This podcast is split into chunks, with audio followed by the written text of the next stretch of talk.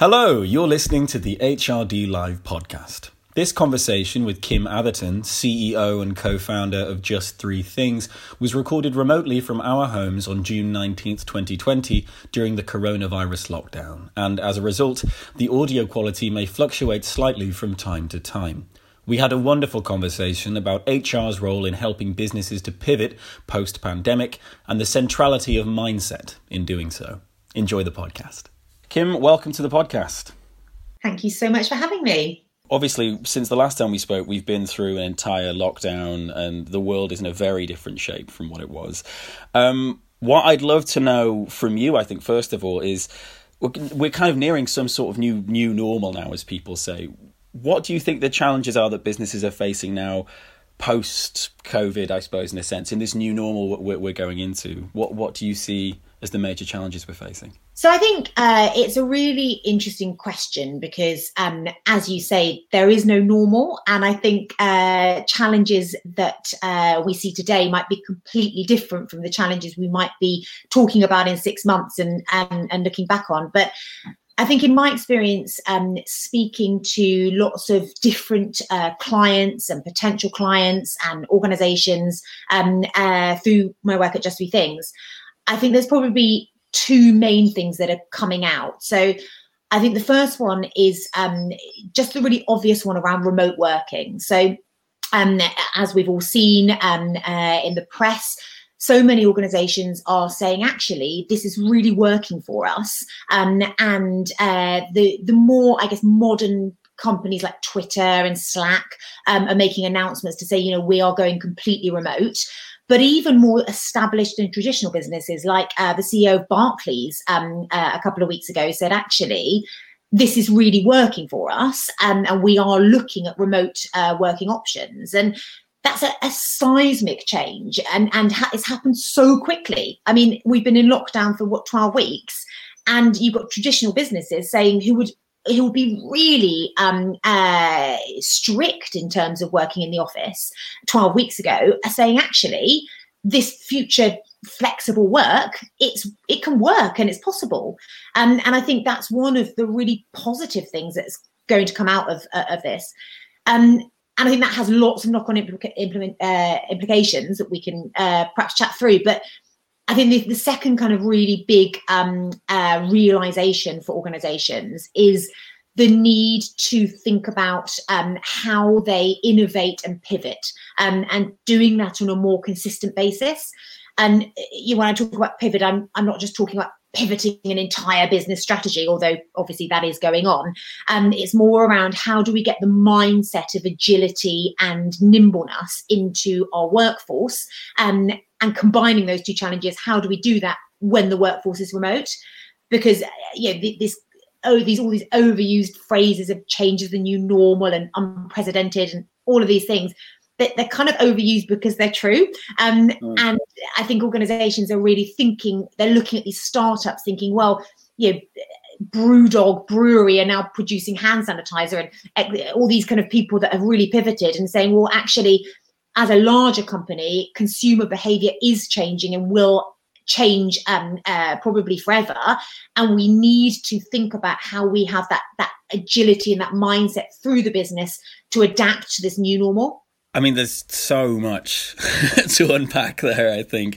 Predictably so, you know, there, there's a huge amount of process. But one of the things you mentioned there about, around these large companies now looking at remote working permanently maybe you're just looking at the that's the way business will operate now what how how on earth are we going to change the way we we interact with one another and communicate with one another what do you think are the i suppose the key areas for innovation eh, when it comes to pivoting for this new working world so I think if we just look at remote working, I think that there's um, probably two uh, really big challenges. Um, so I think the first one is how do we how do we connect within the team? So how do we make sure that within within the team we're working on that we are uh, communicating regularly, that we are um, uh, bonding, forming um, uh, as a team. Um, if we're going to continue to work remotely, that means recruiting people into the team, um, potentially from now almost anywhere in the world, because um, uh, location is now not a barrier. And how do we make sure that we onboard and um, uh, and introduce those people to the teams? And And that's almost a, a more straightforward problem um, uh, because it's around using all of the wonderful uh, connectivity tools like Slack and uh, Zoom and all of those things to have those kind of regular um, uh, check-ins. But I think the real challenge is how do we communicate between teams? Um, because I think that, that it's almost relatively easy if you are um, uh, one small unit of people to find your own preferred method of communication um, within that team uh, to make sure you're on track and that you're uh, socializing even together. But it's the connection between teams, I think, that organizations um, are really finding a challenge because usually between teams you would have all the usual governance um, structures that which would include meetings and reporting and all of that type of stuff that just don't work as well in a virtual world. And I think any of us that have tried uh, a large Zoom call probably understand. Oh my goodness! Yeah. uh, now, even yeah. now, people are over the risks of, I don't know, doing something inappropriate in the background on your Zoom call. that risk, and uh, it's still incredibly difficult to have those connections between teams um, uh, in a large setting, um, using those types of, of platforms like uh, Zoom and Skype and so forth. So, connecting people between teams and also aligning their work. Um, because you can't rely on these kind of water cooler chats or the, the kind of more the, the more formalized governance it's how do you how do you make sure that the work of different teams is still aligning to the strategy um, and we're still updating each other on progress without end to end back to back zoom calls um, all day uh, and you come out exhausted and all you're really doing is updating each other on how progress is going and not actually doing any work. Um, so I, i'm having a a lot of people kind of come to us at Just Three Things with that being the main challenge in terms of remote working. Wow, I think we yeah everyone listening to this I think can relate to the problem of, of, of, the Zoom call with a million people on it and trying to trying to get a word in edgewise. But also I think you, you mentioned there's uh, so many tools and, and, digital solutions that we can use now to kind of that we already sort of had in place that meant that we were prepared to some extent to be in a remote setting. But there's a human element to all of this which it seems can just kind of fall to the wayside. I'm not sure what you think about it, but you know, for example, if you a lot of teams now have sort of Friday Zoom drinks, you know, but it's not it's not quite the same, is it? I think how do you think we can try to maintain the human element in what we're doing despite all of the the distance between us? Yeah, no, completely. I think even personally, I mean, I've got a relatively small team, and we started off having these virtual tea breaks, as I'm sure everybody else did. Um, and at first, it was really enthusiastic, and if it was someone's birthday, we'd make cakes, and it was yeah, everyone was really into it. And as the weeks have gone by, less and less people join the call, and uh, it's all a, a, little bit less enthusiastic, and you can feel that kind of um, connection uh, going a little bit. So. I think I think there's probably a couple of things. I think um, uh, you know, we all need human interaction. I mean, ultimately, we're, you know, our brains haven't really evolved that much um, in millions of no. years. We kind of need face to face communication. And I would say at least once a quarter um, for remote teams, just getting together um, socially, I think is absolutely vital. Um, I think that uh, when, in terms of actually more regular communication, um, being on the same page so not not coming together in order to update progress almost kind of doing that beforehand and then coming together to say what are the questions on this or actually eh, how do we how do we move forward rather than um, I've been on awful Zoom calls where you're literally going around the room almost, and, and everyone is kind of doing a spiel, and then they, they're like, right, that's my slot done. I can go on mute and tend to the kids, and then on to the next person, and, and it's really futile. And um, so I think uh, some finding a way using perhaps digital tools um, uh, or even just a shared document to update each other on progress before you get on the call. So having a bit more discipline around um, uh, perhaps prep for these things um, is really helpful. Um, and then in terms of, of the, those kind of water cooler or actual kind of interaction calls, I think I think just having fewer people. I mean, even socially, I don't know if you find this. Even socially, I find that if you get above about five people, it, it, just everyone talks over each other. It's not, you know, I think either yeah. you're going to have a bigger Zoom call, have structure, prep, and make it about work. And then if you want smaller ones, do it with smaller uh, smaller groups of people, and then have a quarterly actual physical meetup. I think that's a really good point. I, I, think a lot of businesses, or I think everyone, maybe the first our first reaction was to start doing all these Zoom calls because it felt like it was a good replacement for personal interaction. And then the more and more we've realized actually it's not. It's kind of, if anything, it's an obstruction most of the time. And yeah, like the amount of times I think, you know, even myself, I could have thought this could have been an email. I feel, you know, this, this was half an hour that could have been an email. But, but I think, yeah, there, there's a huge amount that, um, we're learning in the process of going through this and changing but i think that mindset is a really key part of that and how our mindset develops throughout. And i think another key part of this is how the people function generally in hr leaders need to pivot their mindset going forward to help organizations to develop after this because there's this teething process we go through now and then there's this new again this new normal whatever it is where we need to grow. We need to individually and as an organization continue to grow. How do you think that that mindset pivot can take place, and what do you think are the characteristics that, that HR leaders need to do so? Yeah, I think this is an uh, enormous question, and again, I think it will um, uh, continue to evolve as we understand what this new normal is. Um, I think some of it comes back to um, uh, you know, the second point I made at the beginning around you, you've got remote working and connecting people on one hand, and then you've got this kind of mindset change um, that organizations need to go through from you know, having a stable um, or relatively stable environment um, uh, and, and, stable perhaps consumer behavior and so forth, um, which is about you know doing more, not more of the same, but um, uh, essentially executing more efficiently. Um, to now, which is actually we you know, consumer behavior is changing absolutely unrecognizably. Um, and uh, you know even just really small things like people i don't think people will go back to the high street. I don't think people will you know now they've discovered um, a new way of shopping. I don't think that, that they'll go back to the high street. They'll say actually it's easier. Now i've got overcome that barrier to entry.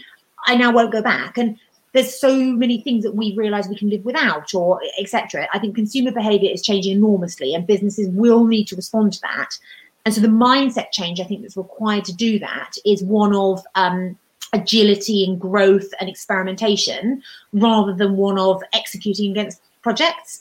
Um, and I think uh, you know, this again, um, uh, I've been doing a lot or hearing a lot from clients around how they are how or how they're looking at going about doing this, and um, some of it is helping people move from more of a fixed mindset to more of an emergent mindset. So thinking about um, uh, things as learning opportunities or both personally and as a company.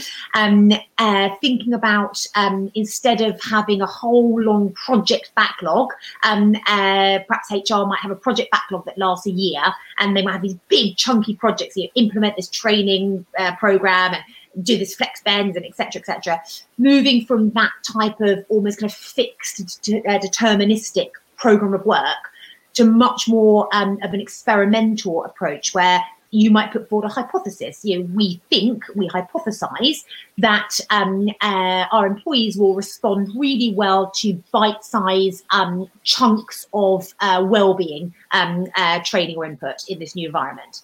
And so instead of saying, right, let's commission a big program of, of, um, uh, of work around this, let's uh, spend lots of money, saying, well, what's the smallest way we can test that assumption that we think our employees will respond well to that?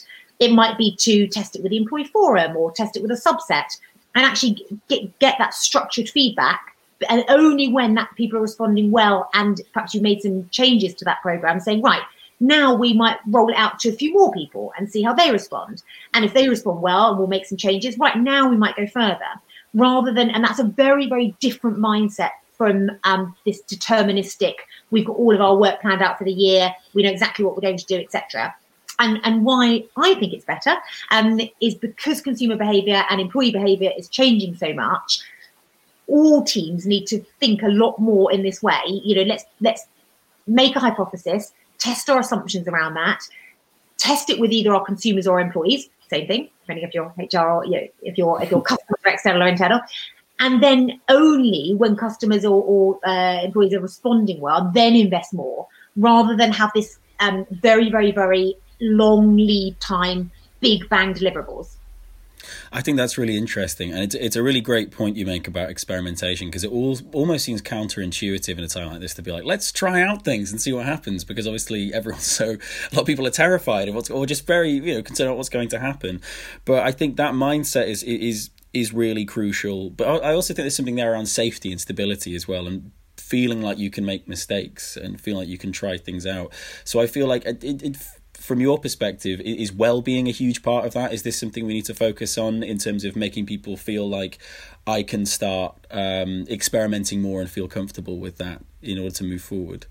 Yeah, for sure, for sure. And this is probably one of the biggest challenges in this mindset shift is um, uh, crucial to thinking in this way uh, and being willing to, I guess, give things a go is psychological safety. And before COVID, I would have said, um, uh, you know, think about uh, the leadership team, think about how they um, hold up learning opportunities as, as, just that rather than failure. Um, celebrate uh, when that's happened. Uh, be public, don't cover up. Um, uh, don't do individual reward, which is a big thing for me that drives a lack of psychological uh, safety, etc., etc. But I think almost post COVID, it's a really big challenge because it's really tough for, for employers to provide true psychological safety for a workforce that are genuinely scared of losing their jobs as the, the economy uh, contracts. I think that's a really, really big challenge because you know the whole point of saying, well, look, you know, give this a go, experiment, um, look at the outcome you're trying to achieve, not just delivering the project. A lot of that depends on people feeling very safe in their role, and we just can't provide that at the moment. And that's a really tough um, ask. Um, I think one of the ways to counteract that a little bit is to focus on more, I guess, more traditional holistic well-being, i.e., um, uh, you know, things like mindfulness and making sure that you are separating work and, and home, even if you're working from home, and taking breaks and encouraging people to take their holiday, even if they're going to spend it in the garden or uh, yeah all of those things i think um, from the people function become a lot more important because organizations just aren't going to be able to provide full job security. Of course. I, I, think sadly we're going to have to wrap up in a moment, but there's so much we could talk about on this note. But but following from what you just said, uh, the last thing I think I'd like to know is what have been your key takeaways from this time of, of disruption that you know we, we've all been through, but obviously personally and professionally, there's so much that we've all learned I think from this. But what do you think have been your kind of key takeaways from you know this very strange year we're having? Yes, I mean, when I was doing my psychology uh, masters, I think if someone had told me that this was going to happen, I would have thought it was some dystopian novel because um, uh, you imagine this kind of mass uh, experience um, that everyone was going through together. And obviously, it's been incredibly um, uh, heartbreaking with the deaths and so forth. But I think, uh, and not wanting to make light of that whatsoever, but I think there are some positives to come out of this. I think um, uh, you know, the idea that you've got traditional companies looking at more flexible um, uh, solutions for remote working and workforce planning and so forth, I think is really positive. Um, I think that the idea that um, uh, leadership teams are thinking about their employees' well-being, thinking about how they can connect and, and um, uh, the importance of purpose and vision and connecting employees um, uh, and making sure their work feels valuable. I think all of those are being brought into much more stark relief. And I think that's a really, that could be a really positive thing for overall employee well-being and satisfaction. Fantastic. Kim, thank you so much for joining me on the podcast again. I really appreciate it and looking forward to having you on again very soon. Fantastic. Thank you so much for having me.